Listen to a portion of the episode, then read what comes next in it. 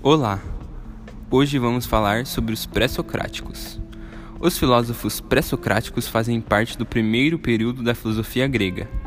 Eles desenvolveram suas teorias do século 7 ao século 5 a.C. Recebem esse nome posto que são os filósofos que antecedem Sócrates.